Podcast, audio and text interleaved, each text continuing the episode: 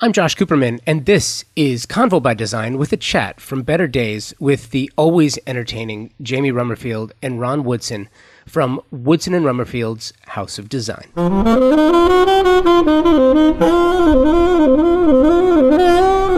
I'm longing for the good old days, January of 2020. It wasn't that long ago, but it feels like an eternity since Modernism Week, doesn't it? Uh, I've known Ron and Jamie for quite some time and spoken to them about their design firm and their passion project, SIA, Save Iconic Architecture, on numerous occasions. This conversation was recorded in January 2020 from the California Closets showroom in Rancho Mirage, and it's being published in June of 2020. Why is that important? Well, since the COVID 19 pandemic started, the idea of home has become so much more important. The idea that a dwelling serves those who inhabit it from both a form and functional standpoint are of critical importance. This is really a great time to have this discussion because we're at the very beginning of what I believe will be a significant migratory period in our society. This pandemic and subsequent shutdown have made us rethink how we do everything from work, school, daycare, home, gyms. You get what I'm saying. I don't I don't want to go too deep in the weeds about that, but instead focus on saving iconic architecture. Ron and Jamie started SIA, Save Iconic Architecture, to do just that. And while we talk a great deal about significant architecture in major cities like LA, think about the opportunities to find architect- architectural gems in outlying areas. Think about that and know that Ron and Jamie are not against development. They want to save these masterworks because that's what they are. Amazing works by noted architects, not limited to, but including Neutra, Schindler, Frank Lloyd Wright, Wallace Neff, and Paul Williams. Think about moving to an outlying area, finding an absolute gem, and responsibly restoring it to a fully functional dwelling where you can live and work remotely and have that home gym and do that home daycare.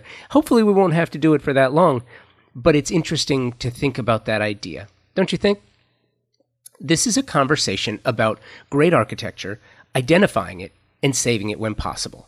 Before we get into this, a quick reminder you can catch every episode of Convo by Design by subscribing to the show on your device. You can also find every episode and extras, like the Convo by Design blog at convobydesign.com. Did you know that Convo by Design has been telling the stories of design luminaries for seven years now, with over 276 episodes produced, with listeners in over 60 countries around the world? It's true. So if you're new to the show, go check out the episodes you missed, as well as over 200 videos on our YouTube channel. Convo by Design is presented by Walker Zanger, a fantastic company and an equally fantastic design partner. While the Walker Zanger brand was built on the promise to inspire designers and architects to do their best work, there's far more to it than that. Yes, that promise is fulfilled every day through a commitment to provide the best ceramic, glass, stone, porcelain, and concrete surfaces and finishes. But at the heart is a family owned and operated business that provides stunning surfaces for a well designed home and does it to make designers and architects do their best work for their clients. Walker Zanger started in 1952, and they are absolutely one of the best trade partners a designer can have. Check out their newest collaborative line with designer Pieta Donovan, a collection of cement and ceramic tiles inspired by the patterns and colorways of the 1970s and created with a comfortable modernity. Walker Zanger is on the cutting edge of design, featuring products for every style and architectural feel you can create. And they provide homeowners with the materials that dream kitchens and baths are made of. Check out any of their 14 showrooms across the country or shop online, walkerzanger.com. It's so funny too. Uh, totally need an app already, and it's what ten. this is a um, Fool's calling. this is. I a, know your agenda. This is a. This is a busy week for you guys. How are, how long are you here? Till tomorrow. Till tomorrow. okay, so it's been what three days? Yes. Okay. We got here Friday. Friday yes. to Monday. Okay. So, this is the third year, Fourth year. Fourth year. All right. Yep. Fourth year that you've been doing this SIA event here in Palm Springs. Um, having covered it for three, it's really interesting because every year you're seeing it get bigger and you're seeing more attention. And at some point, you, you get to where you're going to the parties and then people are talking to you about it. It's like, you know, you can't wait to the next party, you can't wait for the next thing, but it's more than the party. So, for those who may be new to this, ex- explain Save Iconic Architecture. Okay. Save Iconic Architecture uh, was born from Jamie and I's love for architecture and seeing how in Southern California, Los Angeles specifically, how so many of our iconic structures were being demolished at rapid rates. Um, you know, you'd have a potential client who had a Wallace Neff, and they'd say, "Oh, I mean, we just bought the house, but it's too small, so we want to tear it down and build something new." And that mentality just was not acceptable for us. And from that, we created and founded Save Iconic Architecture. Our daytime job, as I, I like to say, is interior design. And luckily, we're in a rarefied area to be able to work on these types of houses with very mindful clients. And so we really think it is so important to keep our history because once that history is erased, then what do you have? It's gone forever. And that's a really good point. So it's interesting too because when someone will buy a property, they buy it for the provenance and they buy it for the architecture and they buy it for the architect and then all of a sudden life gets in the way and it, it I think now shedding some light on it makes people think in advance before getting the property, which is great. So and and design and architecture it all works together. But I think in the last year it's really interesting because we've we've spoken a number of times about the Gabor House. What's what's happening right now in um, in Southern California with significant architecture and developers who are coming in and just not there's no there's no there's no love for the property. We're it's not like we're seeing it more, but I think there are more resources to know when something's going down or being ad- addressed. Right. I think we're at a critical impasse with architecture, construction, demolition, and rapid growth in Southern California. And being interior designers in the field, we see it every day. Massive construction sites, the tearing down of beautiful buildings, and what's missing is they are not protected. We live in a city that does not have a level of protection when it comes to landmarking notable structures. And we decided something has to be done about that, and we created Save Iconic Architecture. And just in the last year, we have championed so many fights against developers that have gone illegally to demolish things. For example, the Eva Gabor House by Paul Williams. That is a very notable and historic piece of architecture that's so important to our history. And as Hollywood, we have to embrace the celebrities and just what our culture is about. And it's it's Hollywood, and we we love it, and we're Los Angeles natives. And to see someone who doesn't even know who that is or understand who Paul William is come in and deface it and desecrate it, it's not acceptable. And the, the word is out that we are watching these houses. We're working with the city, our city council members, to protect these really important structures because once they're gone, they're gone forever. And it, it's the Wild West right now, and developers really get away with it, and we're not okay with that. And let's get something straight. I, I think there's a misconception. People think, well, there are building regulations, there are housing regulations, there are city regulations, there's zoning regulations. That's not true when it comes to historical properties. No, No, not for it's, histor- it's, history. it's not true at all, which is why we're advocating more with the city to make a change because that's that's that's where the the biggest change is going to come from is, and I'm going to give you an example. If you owned Paul Williams and went to the city to get a demo permit, they have no idea That it is that, a Paul that it is a Williams. Paul Williams. It's a parcel number. It's a parcel demo number. permit. So you're sheet. just a, a, given a number, and you know, led to just go to your own devices. Well, that's just not acceptable, and this is what we're championing to fight against. So the city of LA has uh, HPOVs, right? So they have all these different di- HPOZs. HPOZs, sorry, and and they so they chronicle everything. They it's on a website, but the website you can't. I mean, if you've ever tried to navigate that website, it's very very difficult. Yeah. And Yeah. So, tell me about the what you're trying to do. Well, I think the city and many ci- cities fail their community when it comes to landmarking. Um, Los Angeles, especially, is one of the most notable cities in the world. People look to it for fashion, art, design, architecture, and we they're making no effort to protect these resources. And when you're looking at the city and you file for a demo permit, there is a list that's over here about it's called Survey LA and it has documented the major important structures throughout the city. However, in the planning departments and the building and safety departments that issue the permits, they have no connection to those lists. And for us, that's that's such a lazy approach to um, protecting our city, and it's not acceptable. And we understand that you know there's other crisis topics in our government, politically speaking, but someone has to speak up for the beautification of our city and what it's built on. And we are experts in design, and I think our whole design community should rise up and, and lend their expertise to this because right now it's the tail wagging the dog. The developers are running the design aesthetic in our city, Right. and that's kind of a joke. and so I, we personally just can't stand by and do nothing. I think that's part of the problem if you do nothing. And so we are starting an initiative to, as a grassroots operation, to bridge these lists to the planning departments and the building and safety departments, so that it's the addresses are there. They know what's important. They still don't. They still can be lazy about it, but we'll do the work, and we're willing to put it in.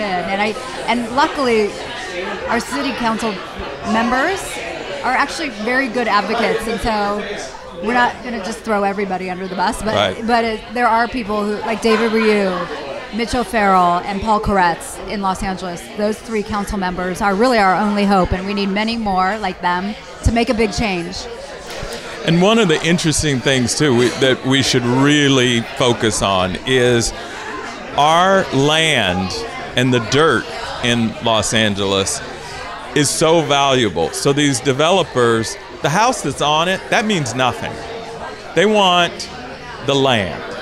And because it is becoming so much more valuable, we're seeing much more of this bad behavior. The bad behavior is truly rewarded by the city. Um, there's no penalties for tearing down something illegally. Those laws need to be much more stringent. These are criminal acts. They should. These developers who are illegally demolishing houses should go to jail. I mean, the, and or the fines should be astronomical. And so should the contractors. Yes. Well, and and further, there are no teeth, and it doesn't mean anything. Like um, you probably know more about this too. The um, in San Francisco, it was in, the Neutra. The Neutra. Yeah, it, 1.7 million dollar fine levied, only to have the homeowner sue, Yeah. and it was expensive. and have it yes, and have it overturned. it's Yes. stupid. No, and that's Yes. again rewarding bad behavior. It, Right. it totally rewards if you bad have behavior. money, you can get away with. You can get away with it. yes. So here's what I think is really important. You can you can look for government regulations. You can you can look for city councils, and if you can find friends on city council, you got the three amigos on city. That's great. Yes. What's also really important is is to look to the private sector, which Yes. you guys you guys have. So we're at California Closets today, uh, celebrating a partnership. Um, we're having brunch at Modernism Week, which is fantastic. Tell me about the partnerships that you guys have in place, because I think it's really important. Yeah. Well, the, the home industry is a multi billion dollar industry, and it's our job to make this world a beautiful place. And luckily, the home industry vendors and manufacturers are wonderful people and have the means and support to carry this type of initiative. Um, we have many wonderful partners um, all across the board, from Jenn-Air, California Closets, you know, different types of showrooms that really contribute to home preservation. And it's not only about awareness that they really help elevate they bring action. And so we are preserving homes. We're bringing building materials products and merchandise fabrics paint you name it. These vendors come together for a much greater cause. And it is about celebrating our history protecting our history. And t- together i think the home industry can really make a big difference in preservation. And it, it's interesting too because once they're gone, they're gone. You know, the Derby, Pickfair. It- Right. You, you name you name which property that, that isn't there to see anymore, and you know maybe maybe some are significant, maybe some aren't. Just because there's a what was the one on um, on Sunset that was a it's a it's a googie. Um, it was the Chase Bank yeah the Lytton Yes, savings. Lytton Savings yeah. Yeah. Bank Building. and the status of that. Well, this is where corrupt government and money played a huge part.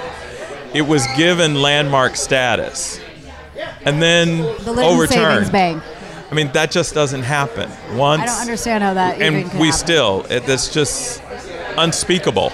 The Conservancy and a big coalition of preservationists fought for eight years to get the Lytton Savings Bank on Sunset Boulevard landmarked, and it achieved the status, and which it should. It's a it's a notable structure of the modern era on Sunset Boulevard, and it's the last one of its kind. Whether you like it or not, it's a patch of the quilt of LA's design world, and it's important. And the developers, Townscape Properties, sued the city, and a judge overturned the landmark status. That is absolutely ludicrous. And the city is watching, and so are we. And this awareness is really important. And uh, you know, we get super serious about this because it's atrocious. It's very bad behavior, and they're being rewarded for it. And the, the the building will now be demolished. and it'll keep happening until something is is really done. So when you talk about the issue in San Francisco with the Neutra, if that had stuck, that would have put in the minds of the next one, oh, I better not do that because this is what's going to happen. But slap on the wrist. And here's the thing. Here's what I think is interesting about this whole thing. Some will say, the, you're right. The value of the land is so high.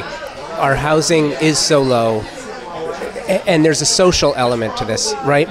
The flip side of that equation, and I think what's really important to, to note, is why this bothers you and why you're so motivated. Y- You two are artists, Right. as creators, as creatives, as artists, as and these designers. homes are art. They are art. Absolutely. And so that's that's the why it's important. And also if you keep tearing down the fabric of the city. Now, I consider LA now and probably over the past decade is really where we got this status. I consider LA to be a Southern California in general, but LA in particular to be a world-class design city. World class city, world class architecture, art, Fashion, fashion, And just culture. People from all over the world. When I've traveled all over the world. The minute you mention you're from Los Angeles in particular, people's eyes light up. And unmistakable. It's unmistakable. I mean, Quentin Tarantino just wrote a film, a love letter to LA, Once Upon a Time in Hollywood.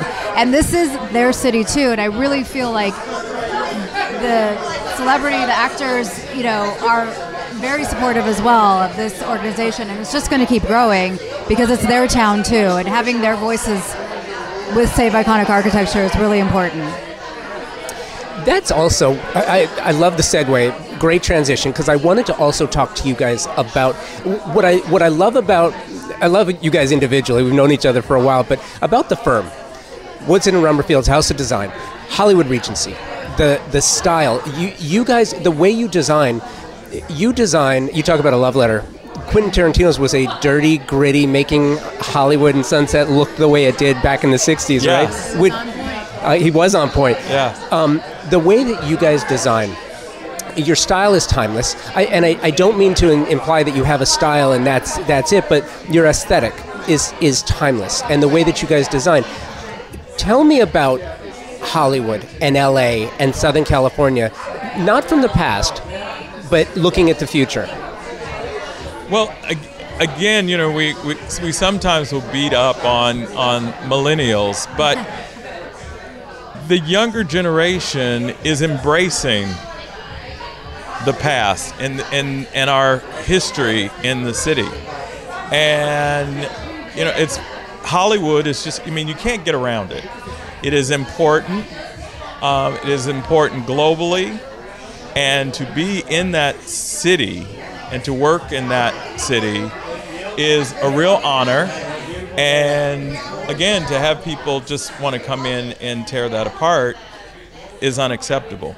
And yes, Jamie and I are LA natives and very, very proud of it. And so we want to save our city.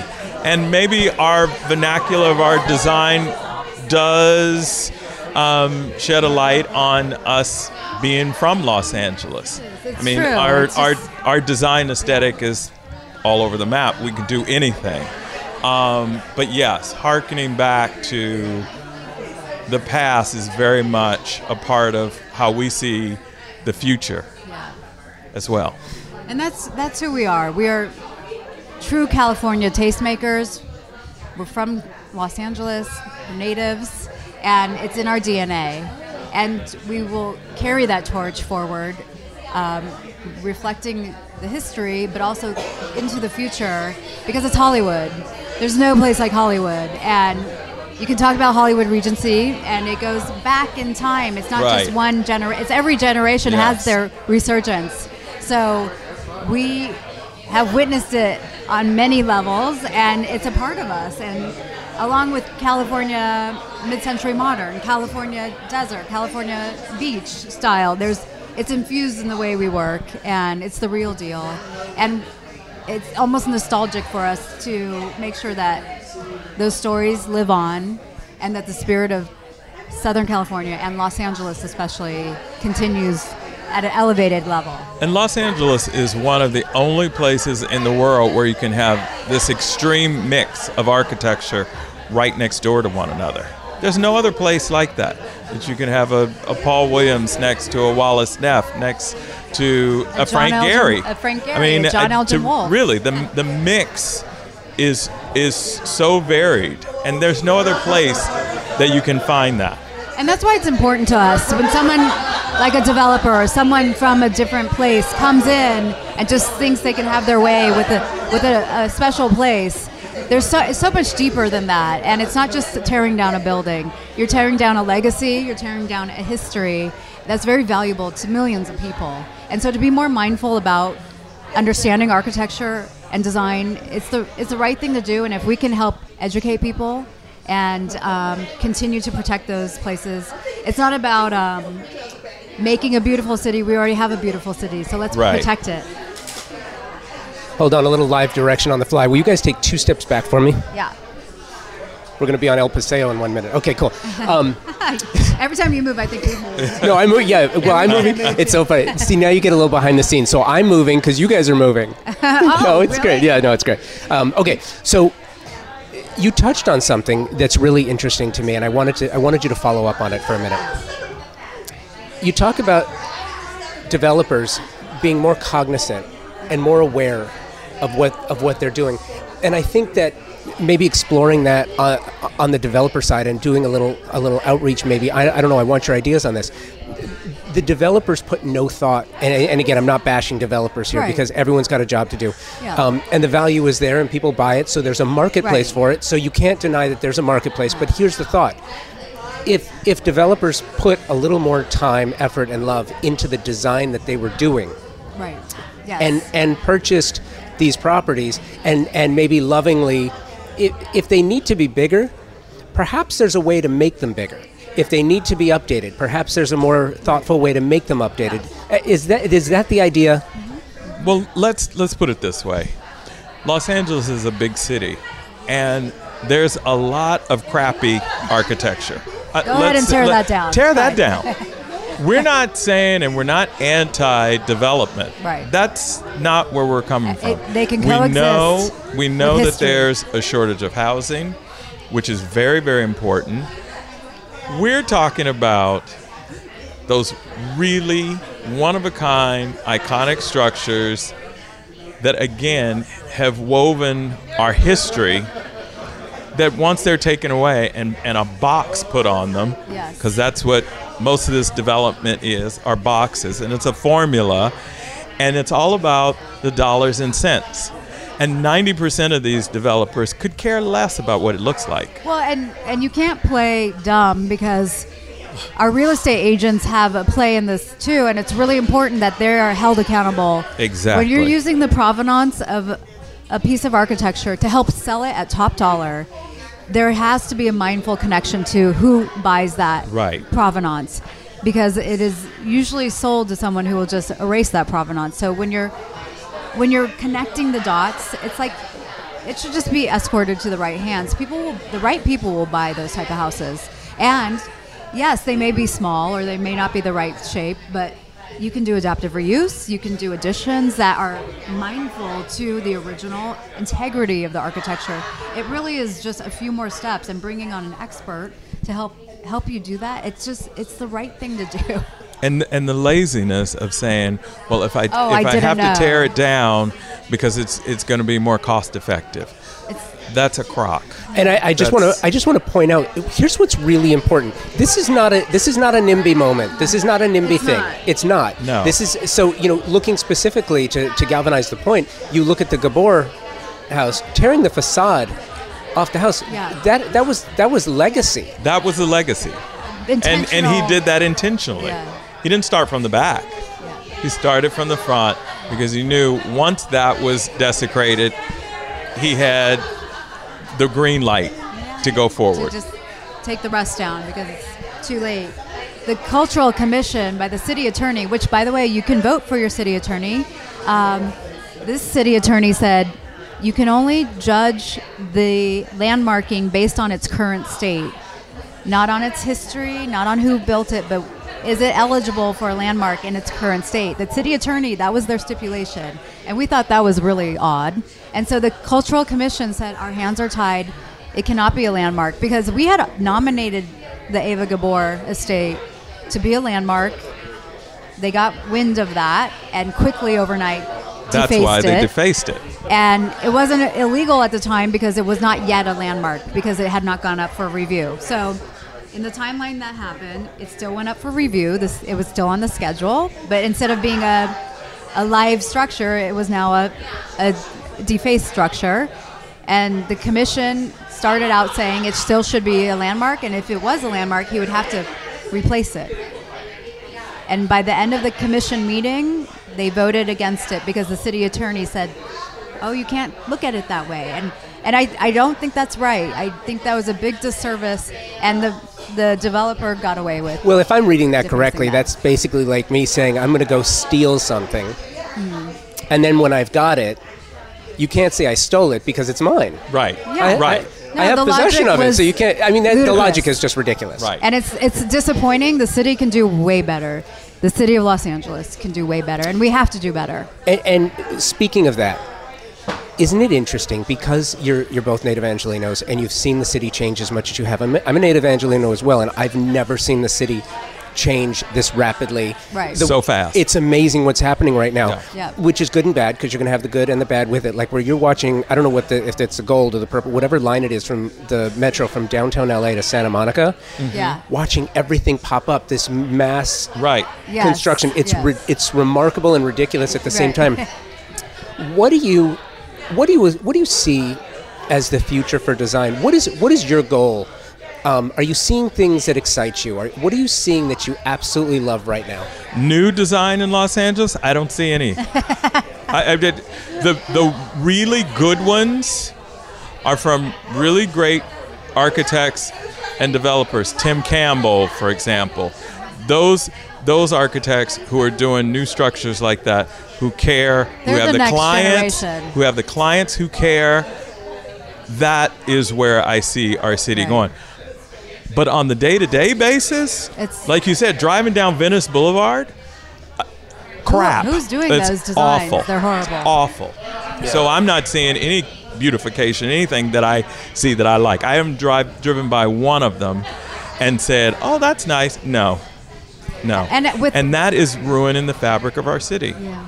Yeah, and you know, developers is kind of the repeat, the box, the cheap box, the cheap windows, the the one orange wall, whatever. The you one know. that, the one thing I'm going to throw out there that I that I think was it the wing house the wing house a couple of years ago with the airplane that that's in Malibu Yeah, yeah. experimental I thought it was fantastic Yeah. Dan Brunn uh, with the bridge house I think is Right. experimental and fantastic Right.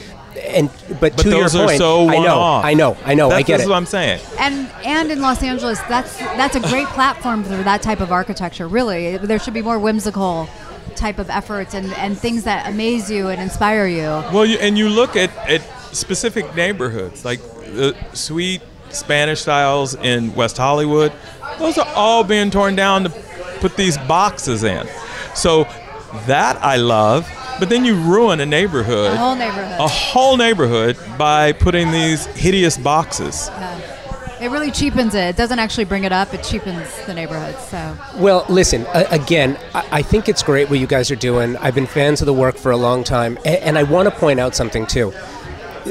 That you have assembled, it's not just you guys shouting from the mountaintops. All the work that you've done on the back end, too, to assemble your board of directors and your sponsors and your, your groups and all of the, the, pro- the you're waging a, a battle. Uh, you're waging a war here for Yes. something, and it's important. It's close to your heart, but it's also really, really important Yeah. to the to the fabric of the city and the fact that LA is a world class design city. And, and World-class Just because you have it doesn't mean you get to keep it. Right. and you have to take care of it. You have to take care of it, like anything else. can't neglect it. And Yes. our city's being very neglected from an aesthetic standpoint. Right. So we need to do better, and we're here to make a difference. Thank you, Jamie and Ron. It is always a joy speaking with you, and this was fun and no exception. Thank you, California Closets, for hosting the event. Thank you, Walker Zanger, for being an absolute joy to work with. Your partnership is greatly appreciated. Thank you, ThermaSol, for your support of Convo by Design. And thank you for listening to the show, subscribing to the podcast, and coming out to our events, which hopefully will return at some point in the near future. Thanks for listening. And until next week, keep creating.